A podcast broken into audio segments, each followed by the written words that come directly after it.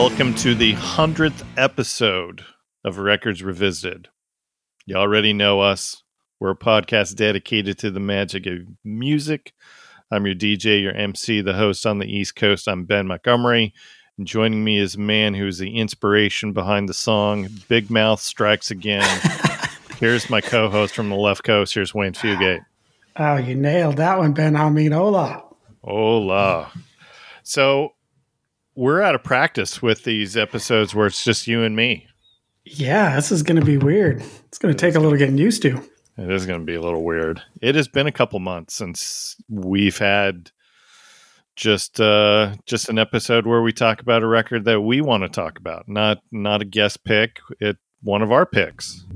Yeah, I don't even. Uh, what was the last time? I don't even remember. Was it the motels episode? wow. I think it was. Ago. That was a long time ago. Uh, we've had some good fortune. I'm not going to lie. We've had some good fortune over the last couple months with uh, the guests that we've been getting. And um, I know you've been giving me crap because of how often we've been recording lately, but yeah. um, I I have a hard time saying no. I get that. I get that. I, I'm definitely aware of that. Yeah. Uh, it's just I hope my boss doesn't find out how much effort, how much work I'm putting into this podcast. I should be managing my my business.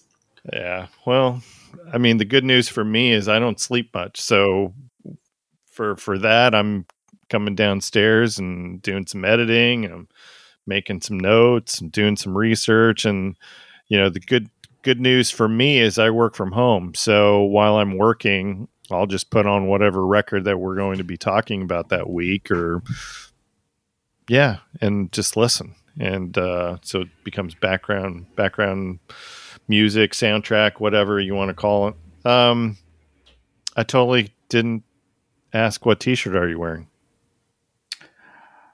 See what I'm um, saying? I'm I'm totally out of practice with this. Just me and you. So Wayne, what T-shirt are you wearing? Um, I've worn all my Smith shirts. Um, and I I have a bunch of shirts I'm saving for special episodes. So I actually have, and I know I've looked through the uh, records. I've never worn this shirt. It is my Guns N' Roses uh, that bullet logo with the uh, you know the circle with the two guns. It's okay, classic Guns N' Roses uh, t-shirt. Is this the one that's like see through because you've worn it so much? No, that's a concert shirt. I'm actually I actually bought a t- t-shirt shaped uh, display frame off of Amazon oh, that I'm I'm gonna I'm gonna put it in, hang it up on the wall in my office. Oh wow. Okay. Yeah, that thing is yeah, you can't touch that thing. It's like it needs to be away from ultraviolet light and everything. Right, right. Yeah, make sure you get the UV protection yeah. for the for the glass. So I already mentioned that this is our 100th episode. Technically technically we've already recorded what probably should be our 100th episode but i couldn't i couldn't release an episode about the band crass as our 100th episode. Not not that that wasn't a good episode not that that yeah but i just no that couldn't be our 100th episode. No. No. And if we factor in the um I'm going to do the air quote thing. Uh, the the 45 episodes that we we used to do um, when we weren't uh, so slammed with with guests. Um, our hundredth episode probably was a month ago, if we counted all those. Um, or should we just count the episodes that you're on?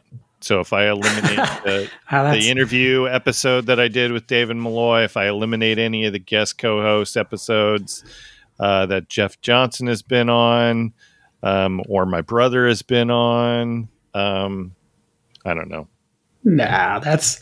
Uh, I love Jeff being able to come in here and uh,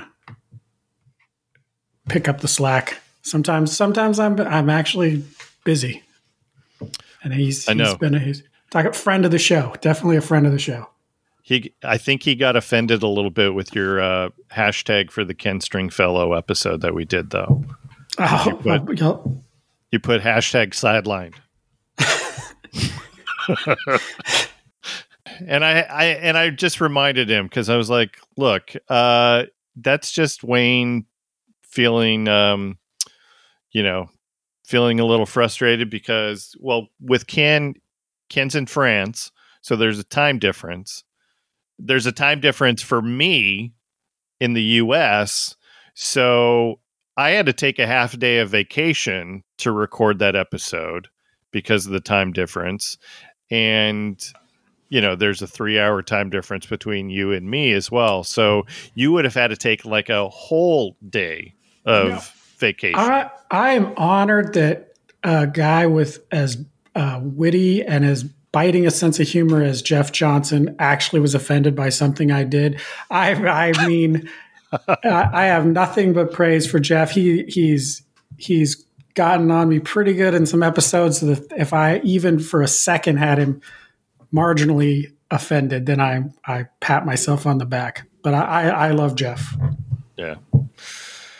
Yeah, you know, with this whole pandemic thing, so you know, in order to celebrate our hundredth episode, I kind of had like, I kind of had in mind that we might do a live broadcast in front of some people. We might have some live music, maybe some cool guests to talk about, you know, a record that we all love. At the, at the very least, record an episode in front of some of our friends. And then, of course, pandemic happens. Social distance distancing, of course, doesn't allow that. Um, here's the funny thing, though. When I when I started charting out what the calendar was going to look like with us recording once or twice a week, we would have been on target for the 100th episode like end of June or July. And we've kind of blown that with the whole once a week recording thing lately, haven't we?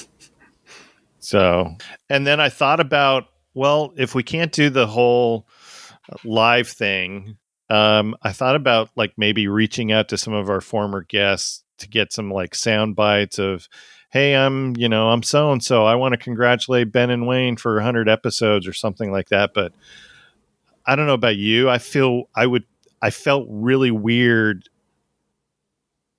even thinking about reaching out to some people and saying, hey, can you say something nice about me? it doesn't have to be nice. I know. Yeah, whatever. And I will say this I still find that even though I have a ton of notes for the record that we're going to talk about, I still feel a little ill prepared because um, have I mentioned that I'm now on episode six of the second season of the newsroom? I just need you to finish so you can start The Sopranos. All right, all right. Well, I'll, I'll try and I'll try and get get done. All right. Well, um, so I have a couple couple questions that I that I, I felt uh, warranted us to talk about, considering that we've now got a 100 plus episodes. Uh, you know, um, what, do, what do you call it? Under our belt, in my, in my belt. What's what's the phrase for it? Under our belt, yes. Under our belt, yeah. Um, so, top five artists and musicians that we have not yet covered on an episode and and and luckily, luckily, when we first started, when I first started creating this list, um, we have episodes coming up for Prince. We have a, an episode coming up for the Kinks, and uh, we just re- we just released an episode on Abbey Road from the Beatles. So we can cross those off the list. So Give me give me one of the names on your top five list. Of, top, top of my list, David Bowie. Uh, his name's come up I a hundred times, and but yet we haven't. We have not. We have yet to do a David Bowie record. Bowie's top on my list. Um, my second pick is the Rolling Stones. That I should text you a picture of my list. The Rolling Stones are the second band on my list. Okay. Um, who's your Who's your other pick? uh, The Clash, Tom Petty, uh, and Blondie. Oh, okay. Yeah, we haven't done a Blondie episode yet either. Um, here, here are my other picks: uh, Nirvana, Tom Petty, and Billy Joel. we keep talking about Billy Joel, but we have not done a proper we have not done a proper episode for Billy Joel. Yeah, I still think our new transition question after we retire the Africa question should be what's your favorite Billy Joel song? Because I think it will I think that okay. is a question I think the answer will say a lot about the person. All right. I and I'm ready I'm ready to retire Africa. All right. Yeah. I know you have you've been ready because we, you know, the the the the yeses well, have totally yeah, smacked just, you in the face. It it it dismantles my belief in in humanity is I think why most is the most upsetting part about it. But I thought I I thought I would do better in that battle. I was prepared to lose, but. All right. Well, Jeff Jeff is still working his angles to try and get Lukather on on an episode. Um, and that's the only reason why I haven't completely retired it yet because he's he's still working on it. Yeah, anybody associate, I think that would be anybody if if we could just anybody associated with Toto, anybody worked in the in you know in the booth during the recording. Um, I think that would be just a nice way to go out. Yeah. Somebody who was part of it slammed the door on this bit. Yeah. All right. Um, what's your favorite discovery because of this? Uh, because of doing this podcast, John Prine easily. Yeah. Yeah, I would I would say it's either a toss between discovering Joe Henry or discovering John Prine. And I knew both of them. I just yep. didn't names I'd heard. Just didn't really dive in deep and um yeah, both both names t- completely worthy of going and checking out their catalog and yeah, we just did a couple episodes about John Prine. And look, I I knew maybe I shouldn't even share all share all of this, but I'm going to anyways. when we do episodes, we are you know, we're we're looking for records that we know that people are going to want to revisit we know that some listeners are go- not going to listen to those records. Like, you know, when I look at number of downloads, for instance, um, Emiliana Torrini record um, didn't warrant a lot of a lot of downloads and listens. Yet it's still a great record, and people should go go check those kind of things out. Knowing that John Prine is not he's not a household name, even though he should be. Knowing that a John Prine Bruised Orange record, for instance, is not U2 Achtung Baby or Counting Crows, August and Everything After, or, you know, pick one of our, what, what, what do you think is our most popular or some of our most popular records that we've revisited? Oh, well, Achtung Baby, um, Abbey Road. Oh. Yeah, see, so so those kind of records I know that people are going to want to listen to because there is a they they already know it. They want to hear what other people have to say about it. They don't necessarily want to discover new music, which is what we're trying to what we're trying to do is is not only talk about those really popular records, but we are trying to bring to to use the the, the Scott Terry uh, word that bring it into the zeitgeist of of people. Um, and I knew that those those two John Prine episodes that we did, I knew they weren't going to be super popular. However, I I have a connection with Prine now that I just felt like, no, nah, I want to I want to get some episodes out there. Even though they may not be the most popular episodes that we've ever done, um, I'm super proud of both of those episodes. And um, even if it just turns on one or two other people out there that may not have really dove into Prine like we have. Uh, hopefully, hopefully somebody is out there is taking a note and um, going, "Oh yeah, he is the man." Yeah, absolutely. If yeah, if, if it if it gets anybody to uh, take a listen to uh, his his work and I, I, I, it'll stand up on its own. They'll they'll become fans. I, I challenge them that. Yeah. Have have we ever really talked about how we did, we put this podcast together? How it came to fruition? Uh, I don't think we've I don't think we've ever publicly addressed. Well, there you go. Tell the story. When did we start this? We started this November of 2018. Is that right?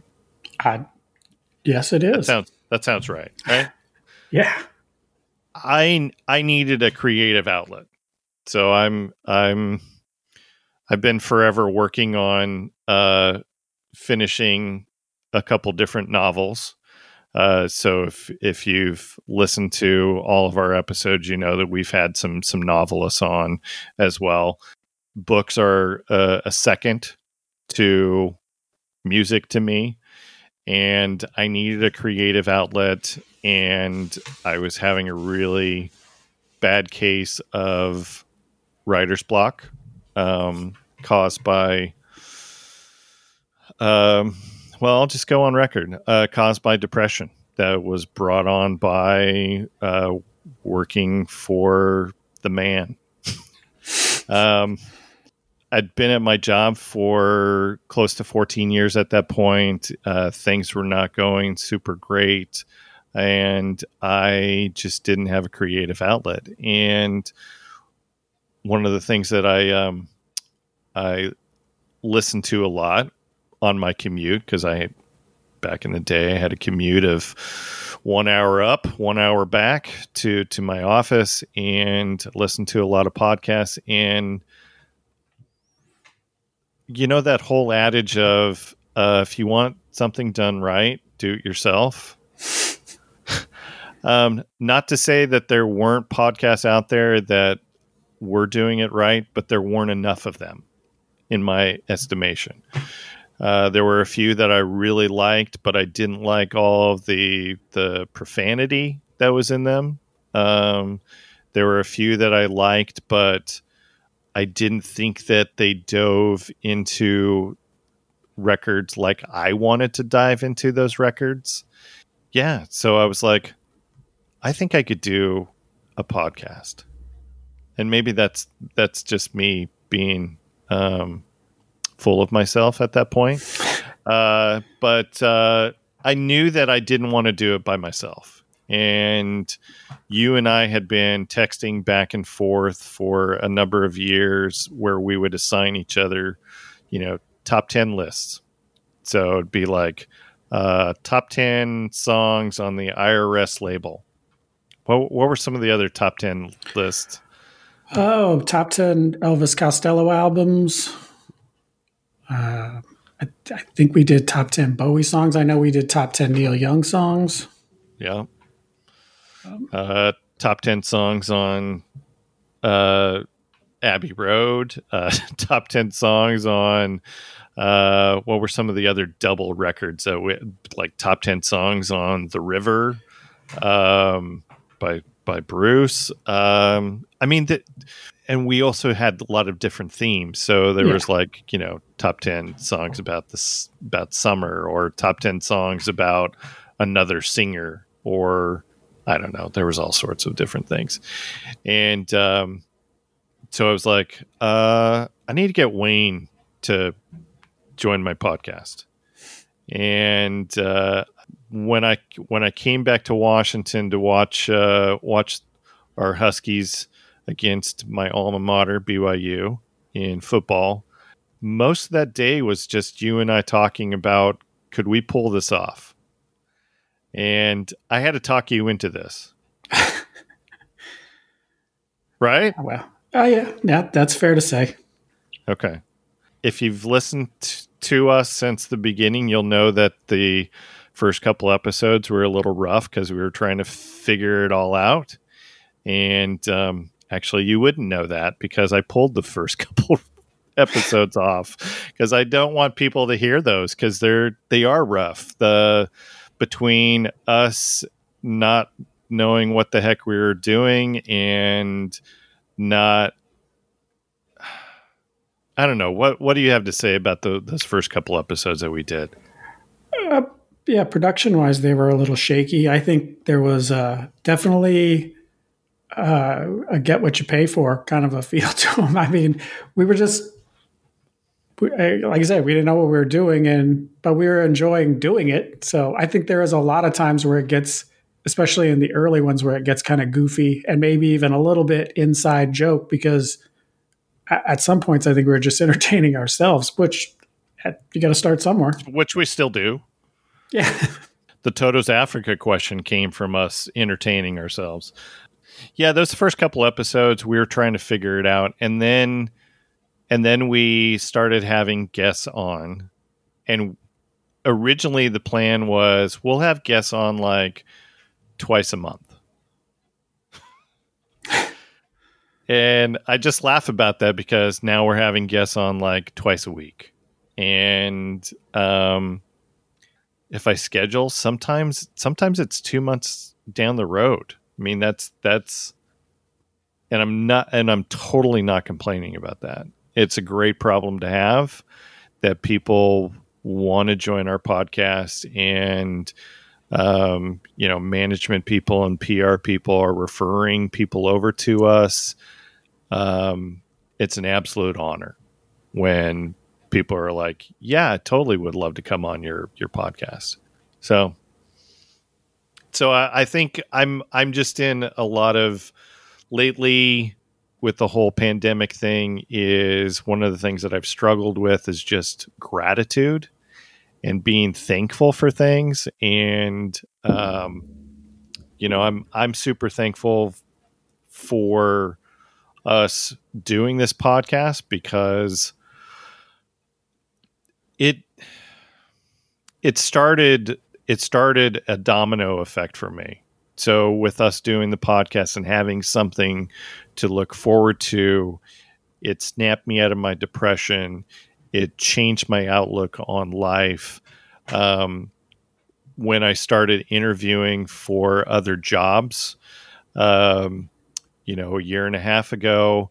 Um, I can see the progression that I had the first couple interviews that I did. I understand why people wouldn't have hired me because I didn't project positivity. then I, we started doing this podcast, and my outlook on life changed a little bit to the standpoint of some of those last interviews that I did.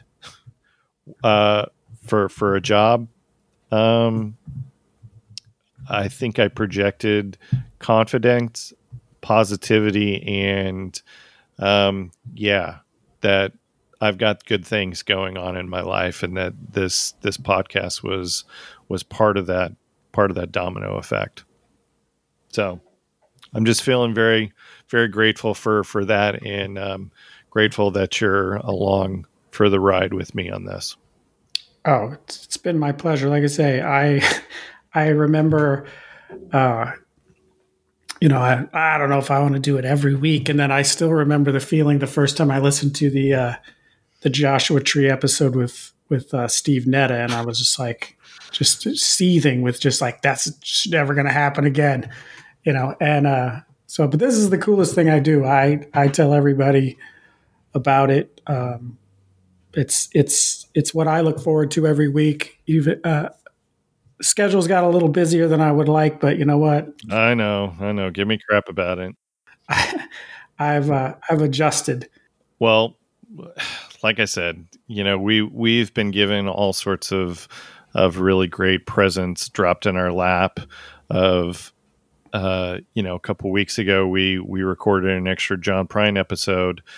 Uh, I wasn't planning on doing that but when a former guest goes, you know, you should have this guy come on your on your podcast, and I'm like, all right, well, introduce me, and then come to find out that this guy is, you know, a Tony Award winner and, uh, uh, you know, an actor who um, well, I've been spending all my time watching the newsroom lately. So, um, you know, those are those little presents that that keep dropping into our laps that I, I just go, cool. Like I'm so I'm honored. I'm honored that people um, think highly enough of us that that uh, they would refer their friends to come on our podcast, and it's um, so again going back to the whole gratitude thing. Thank you we're we are so appreciative. Um, I'm so appreciative of the listeners out there.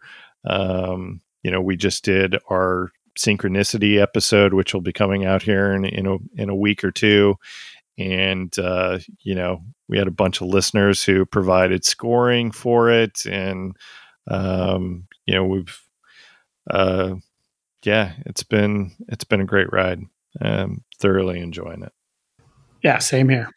So, last question: Toto's Africa. Good. No, I'm sorry. I wish. All right. So, we decided to do this episode. Um, we've been talking about this since um, early 2019. We wanted to do another episode about the Smiths. So, we're gonna we're gonna talk about the Queen is dead. Uh, and this is the one album I think I associate with our friendship the most because I remember you getting this in the mail from one of the, the, the one of the two uh, record tape clubs, and never heard of them. Had no idea. Uh, I think you put it on a blank cassette for me, and from then on, uh, it, I, I, guess in a lot of ways it changed my life. Well, you can you can thank um, you can thank Scotty for my appreciation of the Smiths. So um, I had Meat is Murder on cassette, and it was largely because I had heard How Soon Is Now. I don't even remember where I heard it. I don't know if it was Dave Marshall or Jeff Goings. Like I heard it driving in their car one night, or if it was at a dance that they DJ. I, I can't remember, but Scotty had the tape. And I was like, dude, I, I want your tape. And he's like, well, trade me. Cause we were, we were all notorious for trading tapes and, and some of them were really bad, uh, trades. Um, and this would probably be construed as a bad, uh, trade that I did, but I, I don't. Um, so I traded, my Pink Floyd The Wall soundtrack uh, for Meat is Murder. And I, I got vilified by a couple people because they're like, how could you do that? Like, The Wall is one of the greatest records of all time. I'm like, I'm over it. Like, I'm, and, and honestly, I can, I can honestly tell you that was what, that was probably 85 or 86 when I did that. And I can honestly say that I've only listened to The Wall one other time during that entire time. So it's like I I don't I was over it. I was ready to move on from Pink Floyd. So um so yeah, so I got Meat is Murder, fell in love with that record and just keep in mind this is pre-internet days. So you didn't you didn't always know when a record came out unless it was you know you saw an advertisement in or a review in Rolling Stone or what was what was Tower Records magazine? What did they call that? Pulse. Oh, the was that it? Yeah. Then there was the Rocket locally. The Rocket. Um, yep. You'd find so, you'd find out when a new video came on MTV.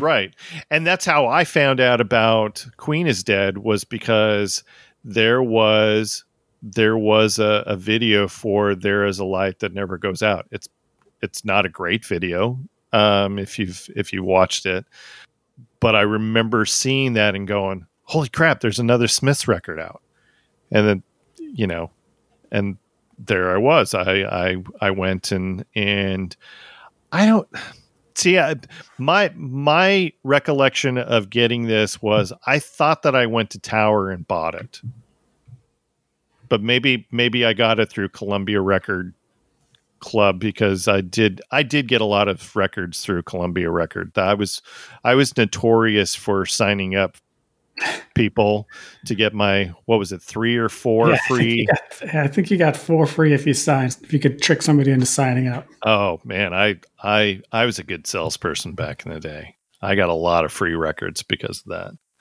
that um ones that uh now that i think about it i just go really? I wasted a pick on that? Okay. Um i'm talking about you alan alan parsons project. Um anyways so what do we want to say about queen is dead? Um bioinfo on this third studio album was released in june of 86 on rough trade records in the uk it was on sire records in the us it only reached number 70 on the us billboard 200 however in the rolling stone 500 greatest albums of all time this is record number 218 and you know how I love my Rolling Stone Top 500 because I like to make fun of it. So you you want to hear some some records that are ahead of this? Yes. I want to hear your I want to hear your opinion. All right, so number 217, Bobby Bland's Two Steps from the Blues. Do you even know Bobby Bland? I do know Bobby Bland, but I, I am not specifically familiar with that piece of of I- his catalog. I I don't know. I maybe I would have to go look on Spotify and listen to Bobby Bland. Do I know Bobby Bland? Um, yeah, he's yeah, you would. If I'm sure Okay. there's some there's some songs I'm not thinking of right now, but yeah, he's All uh, you would. Okay. Bo Diddley, Go Bo Diddley from 1986. That's number 216, which, you know, it's Bo. Uh, the New York Doll, Dolls self titled from 73 is number 215. Okay. Here, here's one that I want to hear the vitriol from you. Number 214. And the vitriol is not directed towards the artist, it's directed towards the record. Called Proud Mary, the best of Ike and Tina Turner. Now, yeah, yeah. First of all, greatest hits don't have any any place on that list. I didn't even know there were any. Um, I by vitriol, I don't. I wouldn't. I'm not going to get overly preachy, but in my on my list, there's only one record ahead of this record: Which is? "Appetite for Destruction." Okay. All right. Um, all right, here's here's a couple other ones ahead of it. Tattoo You, number two thirteen. And that's a Stones record. Yeah, but even then, that's the Stones record. That's That's that's, the made up of record. pieces of other records, you know. And not that I don't love Start Me Up and Neighbors and uh it's just not I don't know I don't think it warrants to be ahead of this. Yeah. Pavement's Crooked Rain, Crooked Rain number 212.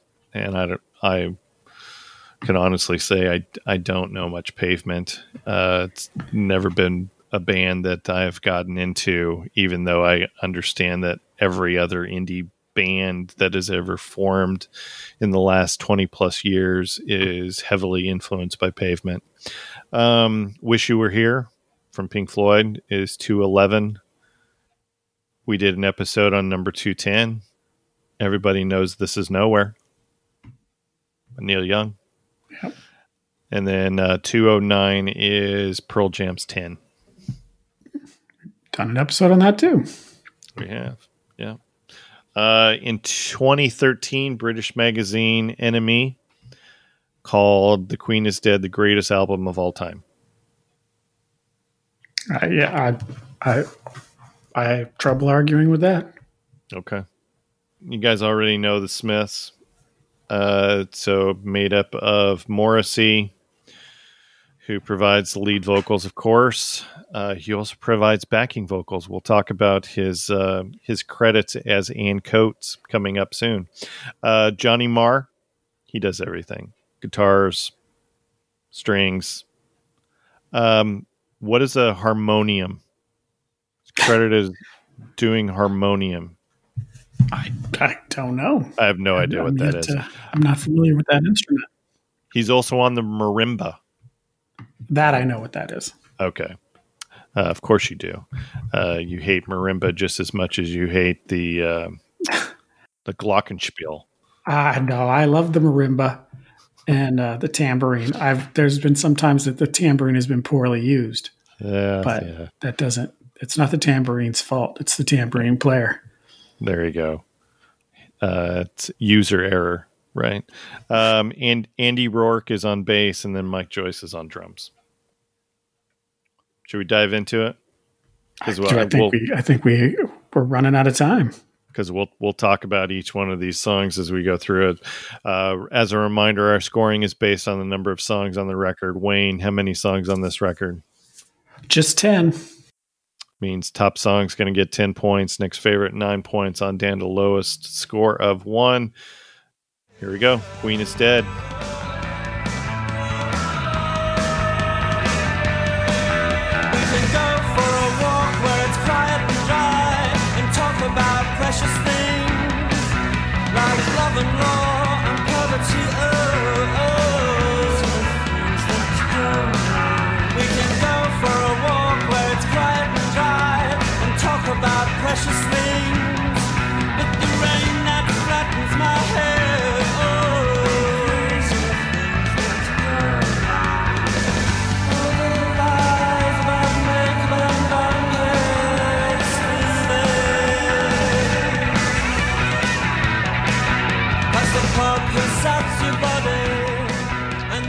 The extra vocals that you hear on the song, that's Morrissey. Yep. just so you know. Talked about uh, one of the articles I read talked about how Morrissey liked to experiment with the effects on his voice. So Stephen Street, who was was he the engineer? Was he the producer? Was he both? I think he was just the engineer, right? yeah, I don't. I I don't think he got a production credit. Yeah. Um, so th- they messed around, ran his voice through a harmon- harmonizer. Harmonizer. I think that's what it's called. It's spelled differently. I would have thought that harmonizer would have been with a Z E R, but maybe this is British British spelling. Uh, Street said at the time, apart from the harmonizer, he didn't go for much backing vocals or harmony work. He'd done that more on recent albums, but he liked to experiment. And so backing vocals were then contributed to Ann Coates. Um, Ann Coates is a district in Manchester. So he did a little bit of a play on words for that. And you're going to hear that uh, that extra vocal that you hear, the really weird vocal on Big Mouth Strikes Again. Yeah, that's quote unquote Ann Coates, which is just Morrissey. Um, Yeah, it's like off pitch or something. I read. Yes, yes. So even though we're not British, we can kind of feel them for um, their leader. Well, and I, I think that it I think there is some angst against the the queen and the royal family in general, but if you read the lyrics, it's much more it's much more of a the times are changed and they're not not for the you know not for the better. Um, especially with, there's a line in there about you know some nine year old tough who peddles drugs. You know, I swear to God, I never knew what drugs were. I mean, there's a couple other lines. Uh, about where he says and talk about precious things like love and law and poverty. I mean, there's definitely a, you know, things have come off the tracks. Kind of a, it's definitely a much more of a commentary on British life at the time than just necessarily the Queen. I think, I think if you're British, you're you have uh, the ability to kind of put the Queen and the royal family as that focal point for British life. But it's just got it's always I love there's always British words. Like I had to look up what a spanner was because he breaks into Buckingham Palace with a sponge and a spanner. And the, my favorite line is the he said the Queen says uh, something like uh, "You're not I that good. you- at, you you're not that good. At, sing." you cannot sing." And he goes, "Oh, you got to That's nothing. You should hear me play the piano." Love just he's line. so clever. And in his early work with the Smiths, he was a different songwriter, and and it's just just fantastic. Yeah. All right, let's get some scores on this. Uh, this is my five. I'm only going to refer to him just like the Elvis Costello. This is my eighth favorite song on this record, so that would be a three. But All right. Uh, next song is Frankly Mr. Shankly. Frankly, Mr. passion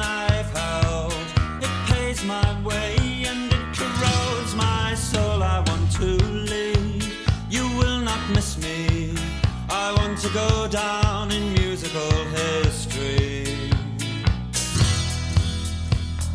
Frankly, Mr. Shankly, I'm a sickening wreck. I've got the 21st century breathing down my neck. I must move fast. You understand me? I want to go down in celluloid history. Mr. Shankly.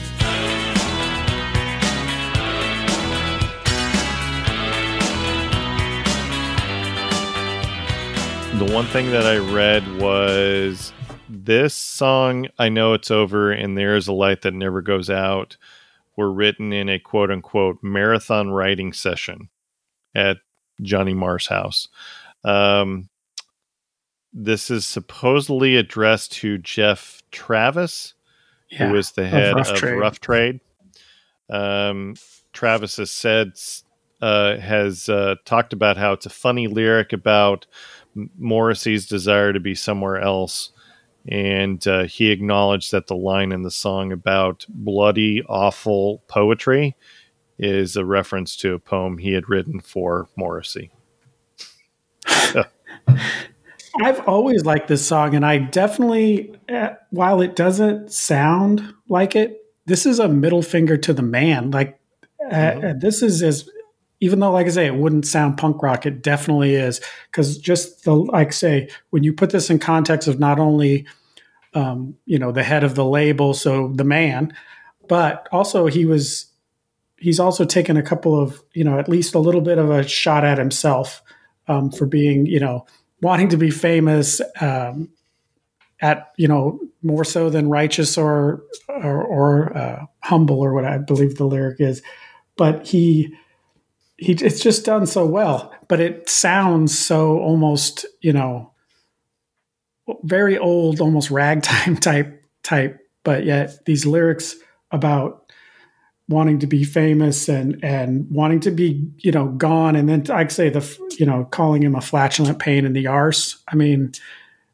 All right. but yeah but at least like i say he's definitely he's looking for he, he doesn't he doesn't want just one good day job he wants to he wants to be a, a rock star and he's he's he's gonna be Yeah.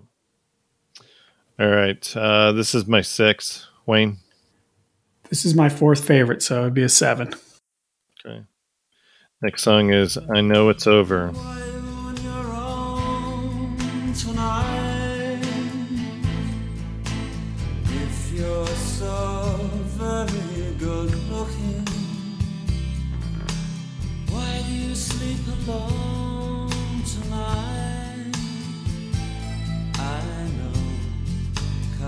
Tonight is just like any other night. That's why you're on your own tonight.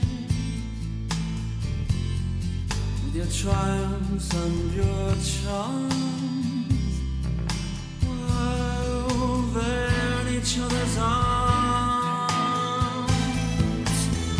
It's so easy to laugh, it's so easy to hate. It takes strength to be gentle and kind. Over, over, over, over. I feel bad about my score for this because this was originally, I thought this is probably my least favorite song on the record. And then I started really diving into the, the lyrics because I really like the lyrics on this one. I think that there's a oh. lot of double meaning going on here because, you know, if you, if you're just basing the first couple lines of, you know, oh, mother, I can feel the soil falling over my head.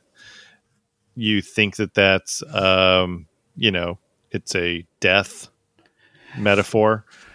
No that's just one of the metaphors that he's using. I mean it you know he's he's looking at uh the the the love and and basically him being forced to watch somebody that he loves go into the arms of you know somebody else Oh yeah, yeah. He's absolutely heartbroken and and this I mean, I that's anybody who's had their heart broken nice and good, you could you you know, that death metaphor is uh, very appropriate. I love this is him at his moodiest and self-deprecating. I mean the the lines in the middle about if you're so funny, if you're so clever, if you're so entertaining, if you're so very good looking, then then why are you on your own tonight?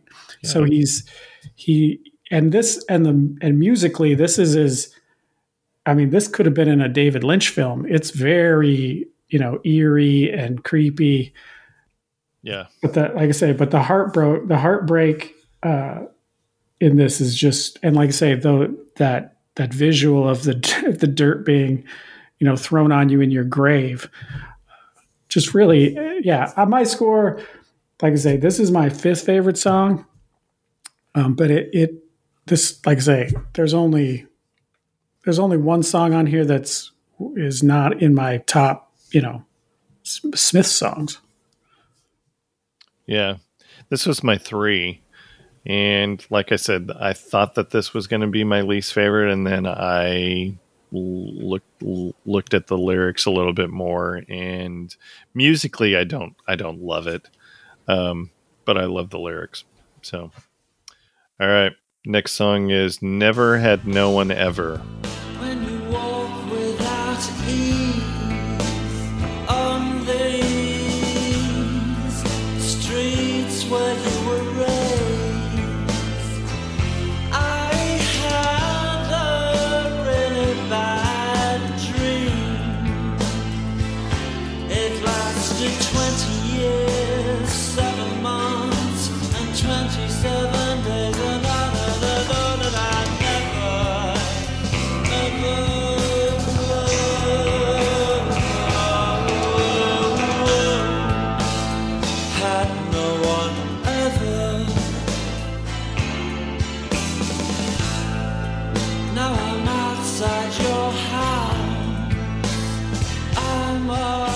Should have done more reference to find out what the reference is to the really bad dream lasting 20 years, seven months, and 27 days. And I don't know. And I, I get, you know, from the from the song, it feels like not necessarily his life. He probably, I'm sure he was older than 20 years, but I think either it's, you know, from living somewhere or being, you know, some point of reference that he has to himself.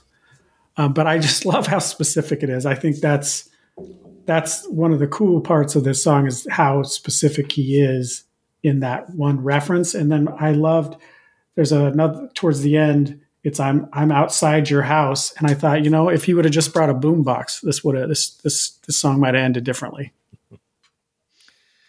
Yeah, I should have done the research on the the 20 years things. Um, did I mention that I'm on episode six of season two of the newsroom? That's taking up too much of your time. It's gotten into your podcast for uh, research. It's getting, it's cutting into my research. Uh, if only I could learn how to multitask while watching stuff. Um, my wife says she's really good at it, uh, which I don't believe her. But all right, I don't have anything else to say on this one. This is my four. This was my least favorite. This was my tenth favorite. Oh wow! Uh, see, I did not predict that. I predicted that my lowest score was going to be your lowest score. We'll get to that in in a couple songs. Um, all right, Cemetery Gates, not Cemetery Gates. Cemetery Gates. I guess yeah. Depends on where you're from.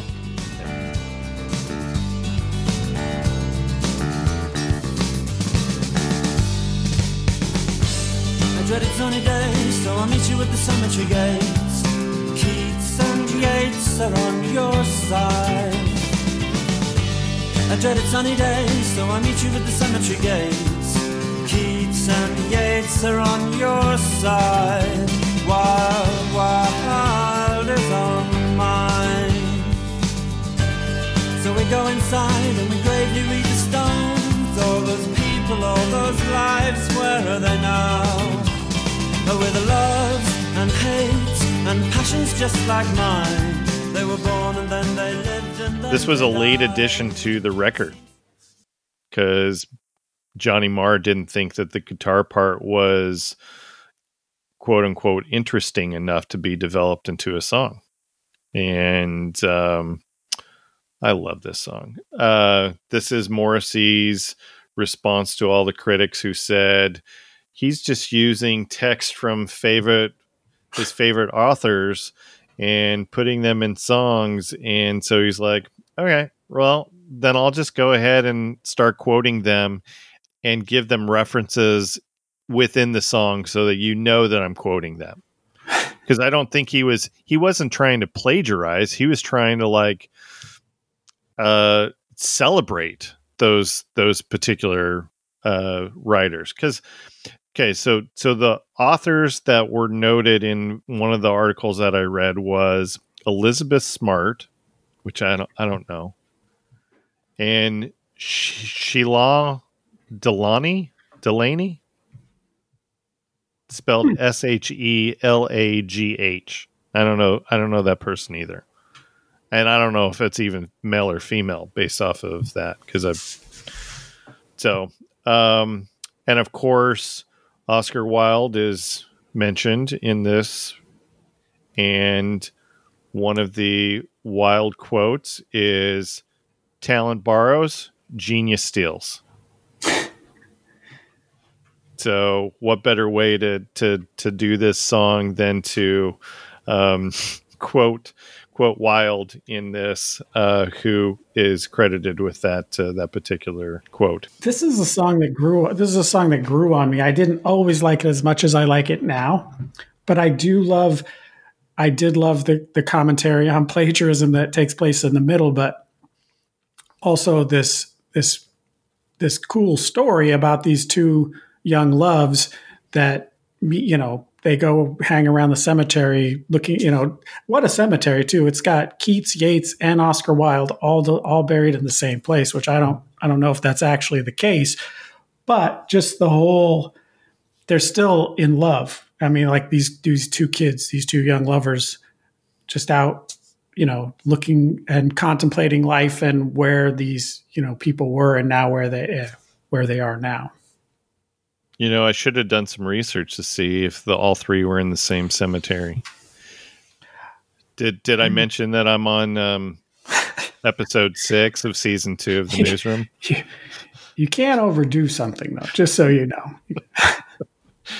Oh, I'm I'm going to totally David Letterman that that joke. That's I'm probably going to talk about the newsroom for probably the next five or six episodes, just because it makes me laugh every time I do it. Um, all right, this is my eight. What you got? sixth favorite of five This this is where you would flip the record over, and this is Wayne Fugate strikes again. I mean, I'm sorry, uh, Big Mouth strikes again.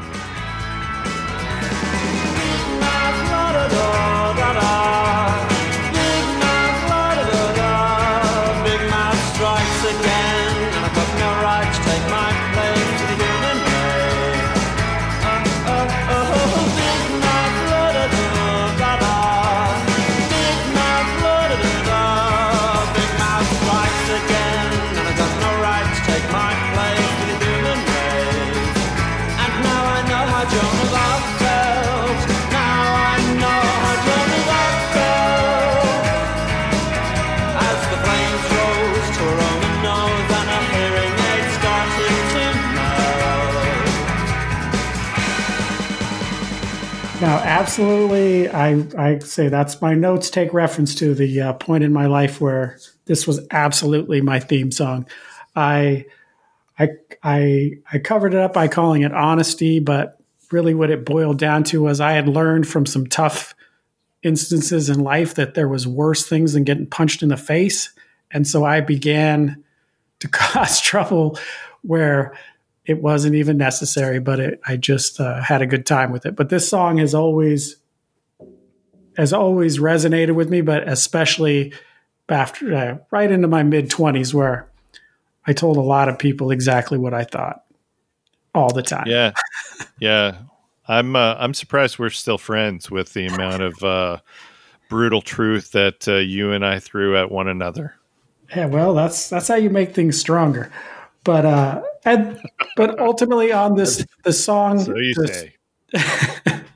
this this incredibly you know powerful driving acoustic guitar that that runs through this and then like like I love that he took the the Joan of Arc martyr image and then put it into the, you know if you listen to it it clearly makes it into a modern day reference with the melting walkman and then if you even get even trickier at the end he's the hearing aids are melting and which when you're a big mouth you don't listen a lot. You need help listening. So you would need hearing aids. So it's all of that stuff is incredibly clever from from you know this this young man. He he was a brilliant songwriter. Still is. I, I shouldn't say that. Do do we need to describe to the kids at home listening what a Walkman? what a is? Walkman is. Yeah, there's this is these are definitely uh, that's definitely a, a, an antiquated reference. Yeah. Um. All right. So here's a couple things I know on this on this song. So this was the lead single from the album. Only reached number 26 on the UK singles chart. Um. Remember how we were talking about Ann Coates? Yeah, so that's that's Morrissey doing the backing vocals where it's a sped up vocal in the final mix. Um, Kirsty MacColl actually sang a backing vocal for the song, but it was considered really weird by Johnny Marr, so they replaced it with really. they replaced it with the sped up vocal by Morrissey. That's not really weird. Okay, all right, cool. I, I love the reference of now I know how Joan of Arc felt. yeah, exaggerate much. Um, Yeah. How do you if you want to make the point that you're a martyr, that's you got to bring in Joan of Arc. bring in Joan of Arc. Yeah. All right. This is my seven. This is my nine. This is my second favorite song, but obviously very personal. Yeah. All right. Next song is The Boy with the Thorn in His Side.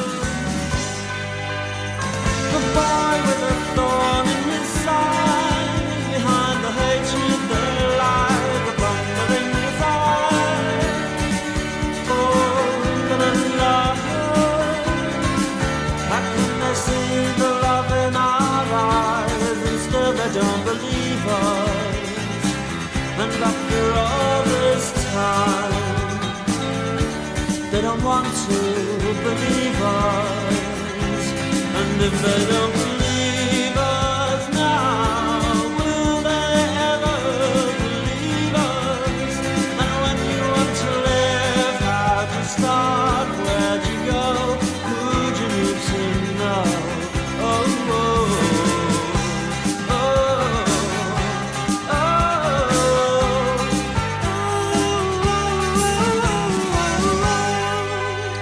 song's lyrics, the, this is lifted off of Wikipedia. The song's lyric refer allegorically to the band's experience of the music industry that failed to appreciate it. That's interesting. Um, Morrissey said in 2003, this is his favorite Smith Yep. song. Yep, I read that. Uh, also released as a single, reached number 23. Did I get my facts wrong? No. Okay. So number 26 for Big Mouth, number 23 for Boy with the Thorn in His Side. That's interesting that neither one of them were huge hits like some of their their previous records in the UK. Um, and they also performed this song on Top of the Pops. Anyways, it's a great song. Yeah, it's and like I say, this is lyrically, this is a, a highlight. Like I say, he's taking this this hidden like deep pain, and and I could just like I say, there's it's very you know subtextual, like this this whole because I've heard it even allegorically referred to uh, his sexuality and like the feeling you know having this having these these pains inside of, of wanting to be different. The, what is the line? The murderous desire for love. I can look into my eyes and still they don't believe me. So I mean, there's there's definitely an internal struggle or or, or going on, and it's very well done. Yeah, I'll bring up the the sexual thing in the next song as well. Um, yeah, I I found that that there was just I mean just from the chorus of behind the hatred there lies a plundering desire for love. It wasn't super popular in the 80s to be gay. Like it- and and I guess in certain circles it's still not quote unquote popular to be gay. Um, I'm glad we have made some strides in in the world today, but um, yeah, I would I would say that there were a lot of songs written during the 80s where they had to be more ambiguous within the lyrics because there weren't many there weren't many musicians that were openly talking about their sexuality where it was I'm completely talking about homosexuality.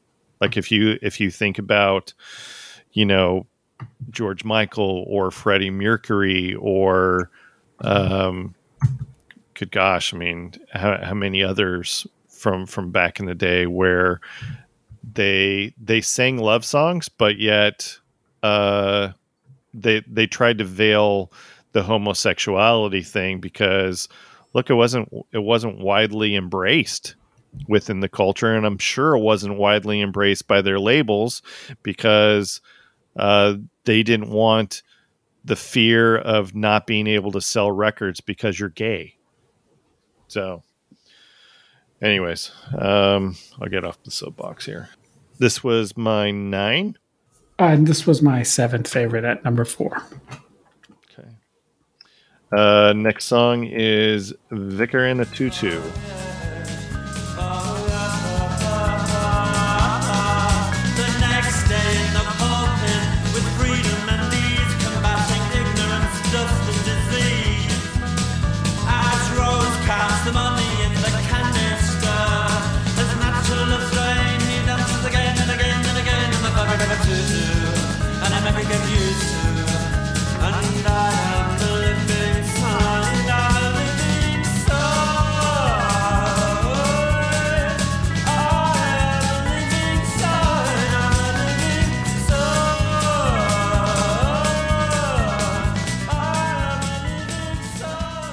Going back to what I was saying about the sexual amb- ambigu- ambiguousness.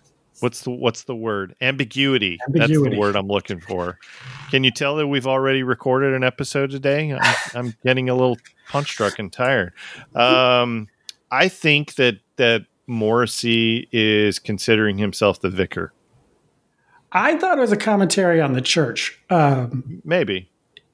Because of the references to not only the vicar in the tutu, but then he's in the pulpit, you know, preaching a sermon, but also the uh, the rose uh, collect, you know, the gosh, what was I? As Rose collects the money Yeah, in a canister, who comes sliding down the banister? Yeah, so it's I I felt with the money the money part of it, and then obviously the the Church of England is basically the Catholic Church. Just that when Henry VIII didn't get a divorce that he wanted, he just took the church over himself and just became the head of it. So it's hmm. it's got a lot of similarities to the Catholic Church, and I'm sure there's a lot of that repressiveness that's that can be involved in organized religion anyway. But it definitely it definitely felt much more like a commentary on that. Yeah. One thing, so I I did go to song meanings for this one. I didn't for any of the other ones because I felt like, all right, let me let me see what people have to say about this. Uh, one person said, I always thought that with the holy name church, so that's um, that's in the first verse, talking about uh, I was minding my business, leading, lifting some lead off the roof of the holy name church so going back to the song meanings that he was being willfully vague until i was strolling through manchester one day and i saw a church called the holy name church. So there you go. Now again that's that's internet so who who knows if that's true or not. Uh, but i'm curious if there really is a holy name church somewhere in manchester that maybe uh, morrissey was directing this to but who knows? I thought that this was going to be your lowest score. It, it and it's my it's my second lowest score, and it's but I think the rock the, the very rockabilly uh you you know it's a very that track it has a very rockabilly kind of old time bluesy rock and roll feel to it, but the lyrics while I, I like taking a shot at the church, um, they came off a little bit they come off a little bit silly, but also even that all being said, I I like the song. I just, like I say, it's my ninth favorite. I'll say that. So Queen is dead. What was your score on Queen is dead? Three, Oh, okay. I wrote it down wrong. I believe. Have I mentioned that this is the second episode we've recorded today? You you like to hammer a bit into the ground, don't you? Oh, I'm I'm totally doing a David Letterman today. I'm just going to keep talking about this until Paul Shaffer comes in and says, "Dave, stop." Um, all right, next song is "There Is a Light That Never Goes Out." In. Oh, because it's not my home, it's their home, and I'm welcome no more.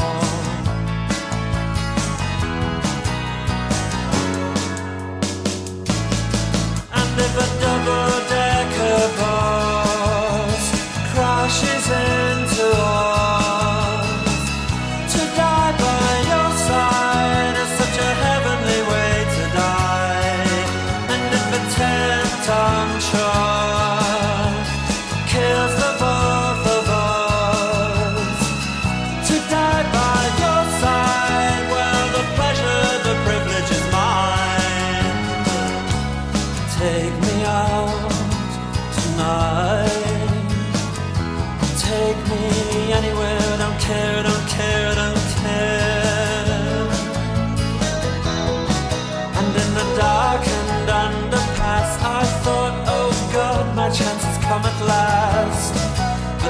strange fear gripped me and I just couldn't ask. All right, here's my fun fact.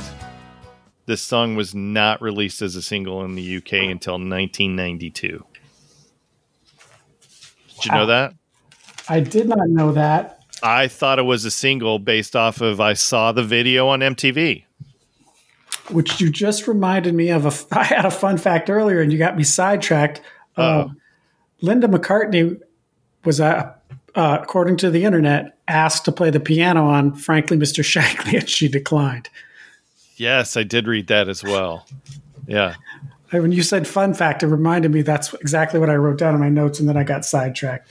This song, I have loved this song since the first time I heard it. I would call this one of my favorite songs of all time. While it's not my favorite Smith song, it's probably my second. My favorite Smith song, just for everybody, for anybody who wants to know, is "Shoplifters of the World Unite." It's good. But I looked at Rolling Stone actually ranked all 73 Smith songs, and they also had this one at number one. See, this is where I actually will agree with Rolling Stone for a change. Uh, this is my favorite Smith song. There, I said it. I said it. It's true. it. Yeah, it's just it's extremely powerful in in lots of ways. I think it, there's this uh this like this nervous devotion in his voice. I mean, the idea of "Don't take me home because I don't have a home. I don't have my home is with you now." There's this complete devotion to this other person, and just the idea. And I've, I mean, the idea that if I have to die, then it's with you. Like a ride or die. It's it's just there's so much in this song. It's so compelling and everything about it is just absolutely beautiful. So I will always associate this song with you. When you discovered this record, it was listening to it in my bedroom, and you were living with us your senior year of high school in our family room or whatever the extra living room that we had. We had two living rooms, and um, I will always associate that because of the the lyric that you just mentioned of it's my home. It, it uh or it's their home it's not my home and so that that that's always been associated with oh this is the this is the Wayne song so Wow. If I had to be associated with a song, this is as uh, this is as good as any. Like I say, this is my favorite song on this on this record. Um, like I've said, this is my second favorite record. This is just one of my favorite songs of all time. I mean, you you would want to be associated with this song as opposed to "Let's Go Forward with Our Love" by Terence Trent D'Arby, or um, anything anything by Dramarama reminds me of um, Psycho Hose Beast. or um, let's see, what are some of the other ones where? Uh, um, yeah, that should be an episode. The the the top ten songs that we associate with our exes. Wow. We could we could get ourselves in quite a bit of trouble. We could get in a lot of trouble with that. Uh, oh boy! All right, uh, this is my ten. Yeah. That's all you're I- going to give me? Yep. I, Yeah. I don't. I mean, I I guess I guess we'd uh, we'd have had more of a conversation if it wouldn't have been. Right. Might have been, Right. but I- yeah. And I thought about making it my nine just to see what. You think. Just to But- cause controversy. So just to stir up- cause stir the pot. controversy. Yeah, uh, would have been my my uh, wording of the Twitter poll for Billy Joel. That's what I would have done. Um, all right, last song is "Some Girls Are Bigger Than Others." Mothers are bigger than other girls' mothers. Some girls are bigger than others.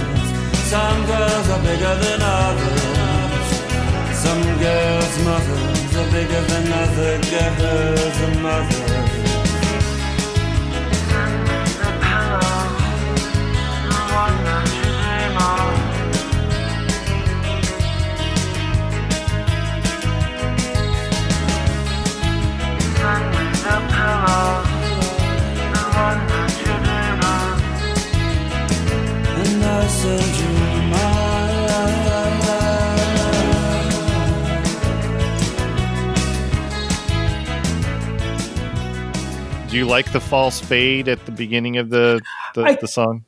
I think it's interesting because it gets your attention. Like I, I guess I've never formed an opinion on whether I like it or not, but I always know it's coming, and I always like I, I consciously think about, you know, why they did that or or how it it just brings me back. Like it takes you, it starts to take you out and almost confuses you for a second, and then it and then it brings you right back in. It's like they knew this was the last song. They want to make sure everybody's paying attention. Could could a song like this be made today? Um, I don't think so. I, that was one of the things that actually popped up because I, but I think also it comes off as misogynistic. Because we are talking about bosoms, right? We talking I about bosoms? don't, I don't, in all honesty, I, I think that he's, this is one of the differences I think between his, his solo work and this work. This is much more metaphorical. I mean, he's, I, I look at it in that sense of, you know, people are different. It's not, I don't think it's specific to girls or their bosoms. I think he's making a general statement. And I only say that because um, he references Antony and Cleopatra, which is one of the great loves of all time. When you mention, you know, they always fall into that category with Romeo and Juliet, and and so he's. I just feel like he's making much more of a statement about that. I mean, there's also a reference to the the pillow that you dream on. So I feel like, and I guess in a way, that sexual ambiguity he is possibly part of this. Is that you just love who you love, and, and they they're different because he would have gotten a lot of static for some girls are bigger than others. But the fact of the matter is, some girls are bigger than others, and some girls' mothers are even bigger than that. Yeah. All right. So so here's my line of reasoning of why I think it's about bosoms. is is because Cornershop, the Cornershop song of Brimful of Asha, talks about how everyone needs a bosom for a pillow. Yeah, I I'm just going to say that that's that's interesting, but ultimately, I think this is Morrissey making a much bigger statement. But he was the kind of guy who who at least at the I mean he wanted to make he couldn't say anything. You know, he's not a he's not a songwriter that just says flat out what he's talking about. But I think the references to Anthony and Cleopatra and the pillow you lie your head on, I think he I felt like he was making a bigger statement about love and who you love and and it's it it's different. They're they're different from everybody's different in what they uh, and who you fall in love with is who you fall in love with. All right. All right. So uh, this is my two and yours. This is my eight. I've, I, I, I, I think when I initially heard it, I did think of it in a very uh, kind of straightforward way, and about girls. At least they're not necessarily their bosoms, but maybe their asses. It, uh, and then it, but it, it, I dug into it deeper, and I've always, I've always liked the song. And like I say, it's a lot of it is that it's musically, it sounds d- different. You know, I mean, it's it's a Smith song, and they Yeah. the the lyrics and the and the and and what he's singing doesn't doesn't seem to doesn't match up to the music. They seem con- contrary to each other, but that's what makes it even better.